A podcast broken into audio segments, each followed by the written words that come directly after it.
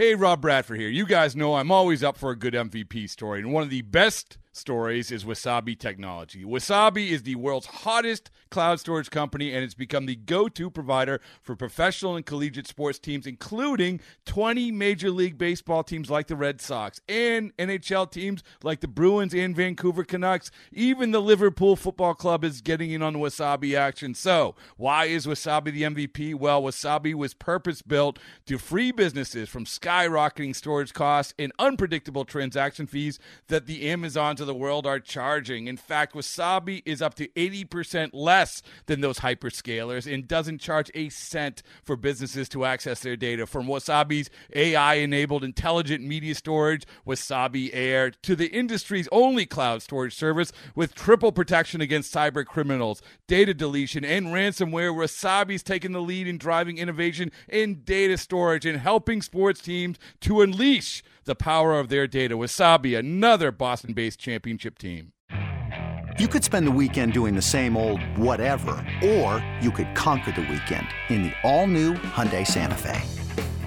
Visit HyundaiUSA.com for more details. Hyundai, there's joy in every journey. Second base has a ton of upside heading into 2024. Let's discuss on Fantasy Baseball Today in 5. Welcome into Fantasy Baseball Today in 5 on Tuesday, October 31st. Happy Halloween. I am Frank Stampfl, joined by Scott White, and I am dressed up like Davis Schneider on Halloween because obviously we're talking about second baseman. Duh. Let's take a look at the way too early rankings for next season. The top five includes Mookie Betts. That's right, he has second base eligibility, followed by Jose Altuve, Ozzie Albies, Marcus Semien, and Matt McLain. You know, Scott, there might be some debate over who the second second baseman should be drafted, but Jose Altuve, man, 3.9 fantasy points per game. That would have been tied for seventh among all hitters this season with Yordan Alvarez. He's at 300 or better two years in a row, 17 home runs, 14 steals. That was a 28 homer, 23 steal pace over 150 games. I I know he's older, but I just trust Jose Altuve to perform like a borderline first round pick whenever he's healthy. Yeah, and and you're, the thing is, you're not going to have to use a first round pick to get him. You no. can get him late second, probably at the at the earliest next year. And I think it's a great value. He's been a great value to the past few years. Remember, he entered 2023 with a broken thumb from the World Baseball Classic, and his value, his draft stock plummeted because of that. And everybody who drafted him, I'm, I'm sure, was thrilled with what they eventually got from Jose Altuve. He does tend to miss a little bit of time with injuries each year. You know, not usually a broken thumb, but uh, you know, hasn't played 150 games since 2017, but he played more than 140 in both 2022 and 2021, and it's back to being a base stealer, still delivering high batting averages, scoring a ton of runs atop the Astros lineup, and is just a a stud who uh, who we who deserves to be treated like that, especially at this position that is lacking in studs for the upside it does have.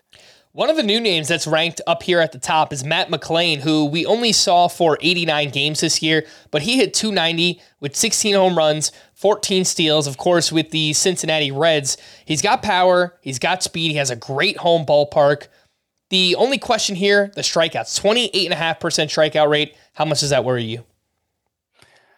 A little bit. I, I would say that's the wart here for Matt McLain.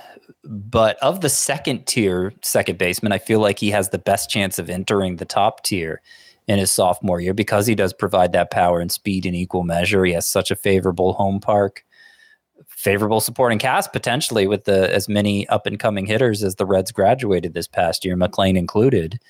Uh, the strikeout rate was bad from the start and it went up the longer he was in the majors. It was over 31% the last month he was healthy, August. But you know, even if you have him hitting 260, even 250 instead of 290, like he hit as a rookie, I think likely you factor in a likely 25 homers, 25 steals, if not 30 30 for Matt McLain. And I, I don't know, the batting average is not that important at that point. And there's a good chance he just stops striking out so much uh, in his second season as well. So I think there's a lot to like here for McLain. Six through 10 in the early second base ranks, we see Nico Hoerner, followed by Ha-Seong Kim, Ketel Marte, Zach Gelof, and Bryson Stott. With the exception of Ketel Marte here, Scott, there is a lot of speed to go around with this group. There is, and I think I think who you target from this group, and really you could rope McLain in with them. Uh, it, it's it's going to depend on what you need in the draft at that point because it these players are divided less by I think overall potential in fantasy than just what exactly they're going to deliver. And if you want if you're, if you're looking for upside at that stage of the draft, you're going to go for McLain or, or Zach Gelof, two players who profile pretty similarly, similar strengths and weaknesses, and, and probably the most upside of this group.